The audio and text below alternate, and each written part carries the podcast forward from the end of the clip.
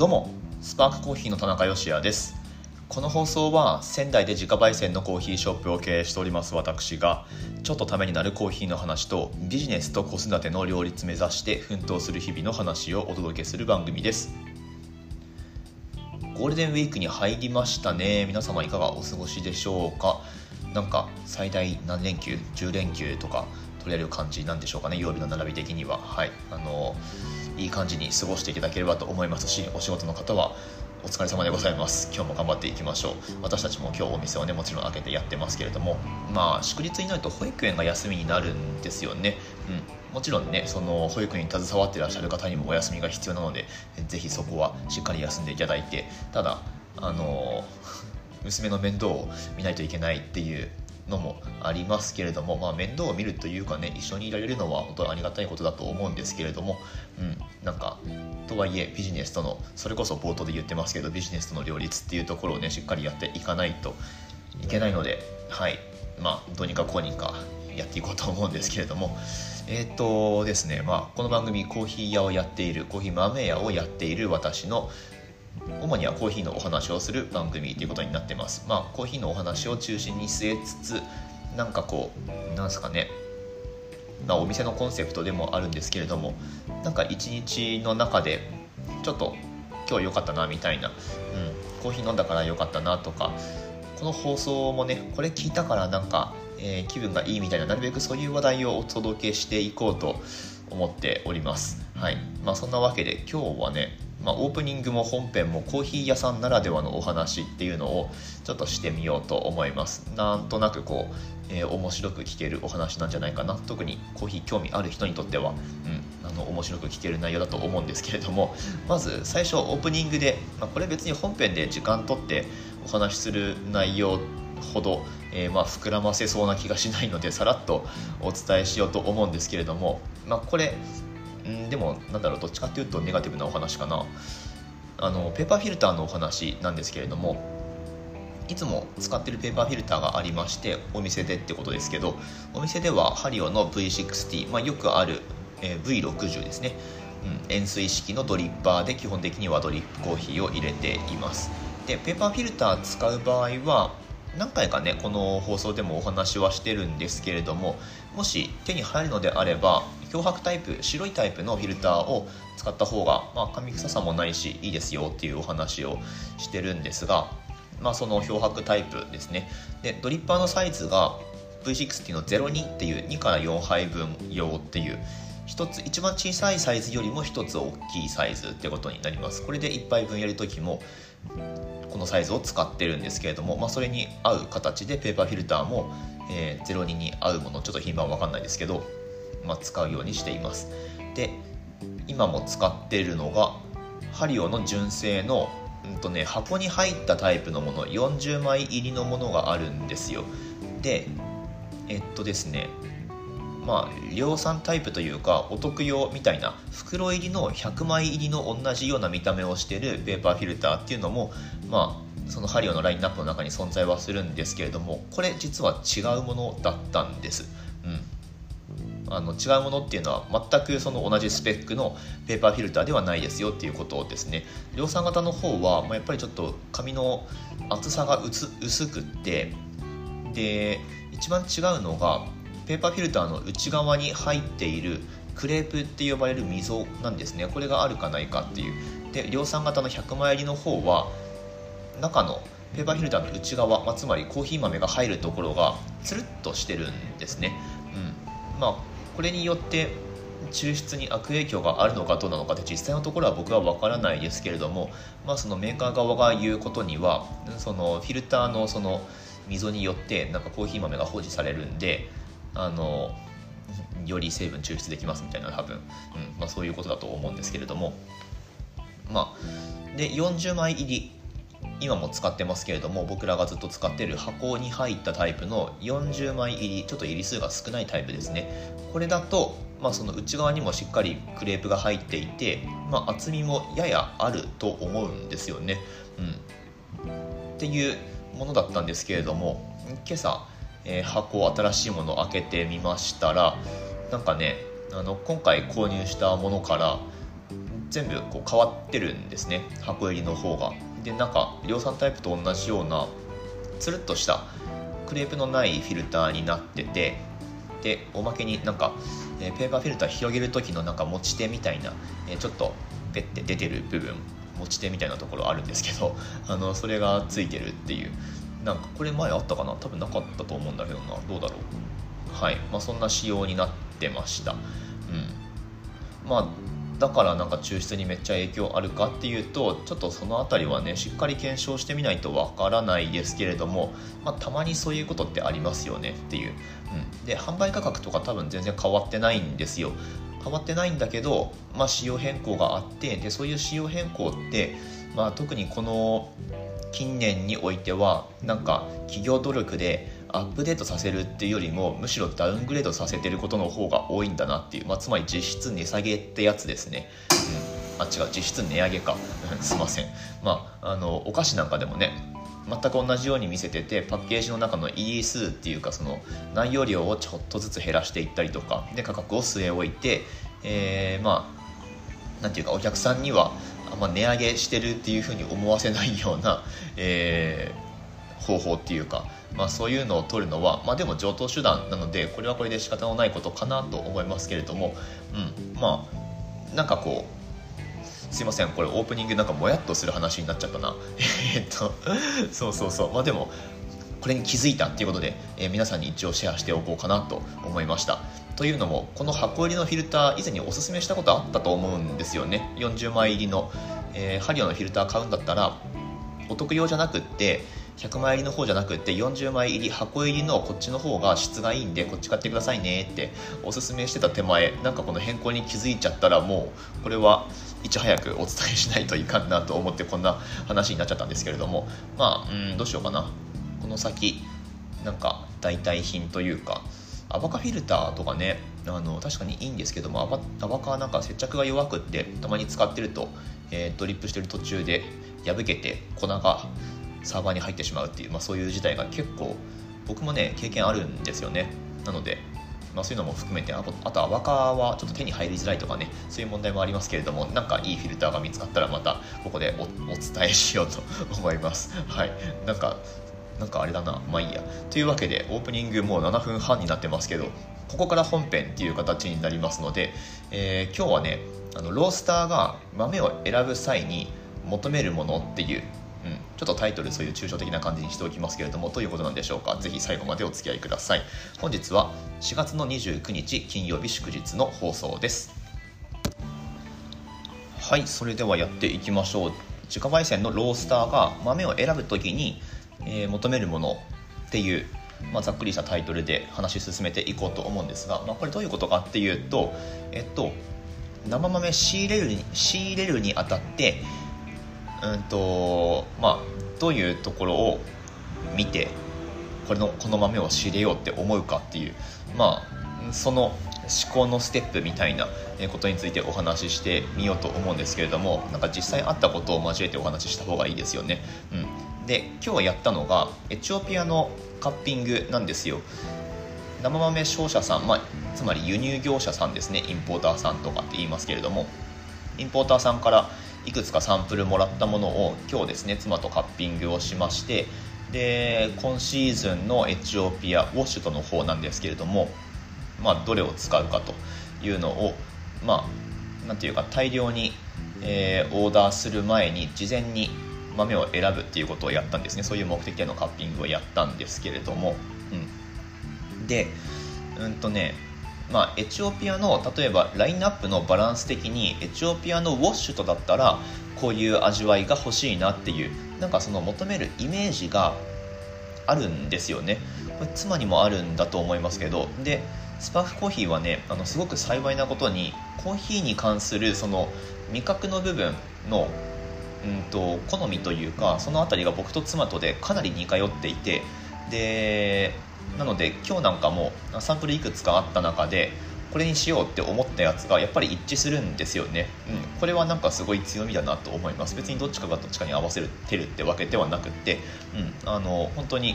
その辺はその味覚の方向性が同じっていうか、まあ、そういう強みがあるんですけれどもはい。でねその、まあ、カッピングをして選ぶ際にそう全部エチオピアのウォッシュトっていうカテゴリーの中でどういう味わいを求めるかっていう。具体的にはうんとあなんか電話かかってきた。はい、えー、ちょっと今電話対応をしましてであとお客様も来たので少し間が空いちゃったんですけれどもちなみに今の電話営業電話だったんですけれどもこれねどうやらあの制約しそうなんですよね。うんなんか飛び込み営業みたいな感じなんだけど、まあ、99%制約しないというかお断りすることが多いんですよそういうのって。だってこっちの時間がねあの一方的に奪われるんでなんかもともとそういうなんだろうな振る舞いをしてくる業者さんに対してはあんまりこっちも時間を割きたくないっていうのがありまして、うん。まあ、大抵制約しないんだけどこれはねあのすごいです。うん。営業に来られた方というか今電話でお話しした方がいらっしゃるんですけれどもこれちょっとまた後でなんか別テーマでやろうと思うんですがはいなんか、えー、制約する営業の秘訣みたいな、うん、そういうテーマで喋れるかな。まあそんな感じだったんですけれどもはい、まあ、この件後々お話しします。で話を元に戻しましてエチオピアウォシュとで求める味わいってことですよね多分ね。ですよね。はい。で、うんとまあ、ウォッシュとナチュラルどちらもラインナップにあの置いておこうっていう、まあ、そういう感じなんですよ。でどっちかというと優先の優先度が高いのはウォシュとの方ってことになるんですが、うん、ナチュラルはねたまに1年の中でない時期もあったりしますけれども、まあ、ウォシュとはブレンドに使ってるっていうのもあって、うんまあ、あとすごくやっぱ一番好まれる味わいシングルオリジンの中ではまあ、おすすめもしやすいし好まれる味わいだっていうので必ず切らさないようにラインナップするようにはしてるんですけれども、まあ、エチオピアのウォッシュとまずですねあの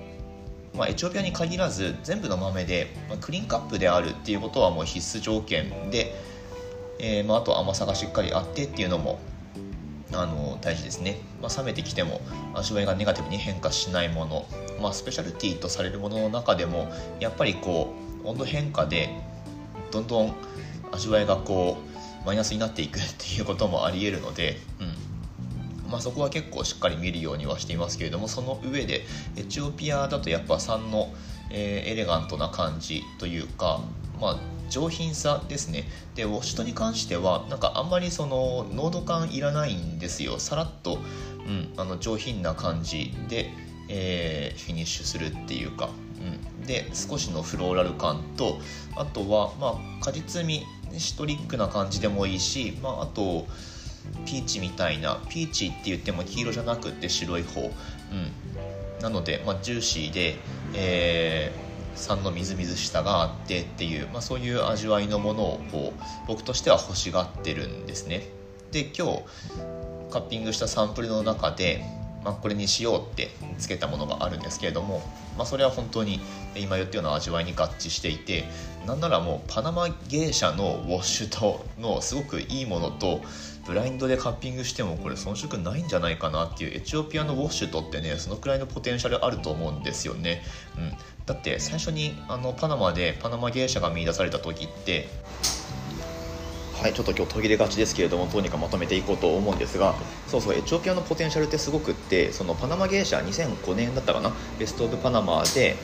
なんだこれはってなった時にあの味わいの表現としてこれはまるでエチオピア・イルガチェフのようだっていう表現をされたんですよ。うんってことはエチオピア・イルガチェフってよっぽど美味しいんだねっていう、まあ、そのくらいすごくエレガントだし、まあ、フルーティーだしびっくりする味わいのコーヒーだと思うんですけれども、まあ、ウォッシュドの場合は特にそのエレガントさっていうところに重きを置いてなので今日カッピングした中で他のやつもすごくいいんですけれどもちょっとまあ濃度感が強かったんですよね、うんまあ、僕の感じではですけれども。はい。なので、まあ、より何ていうかこうジューシーでエレガントなであとフローラルさもあるものっていうのを、えー、一応一応というか、はい。まあ、この後仕入れますよっていうことでマークしたっていう感じですね、うん。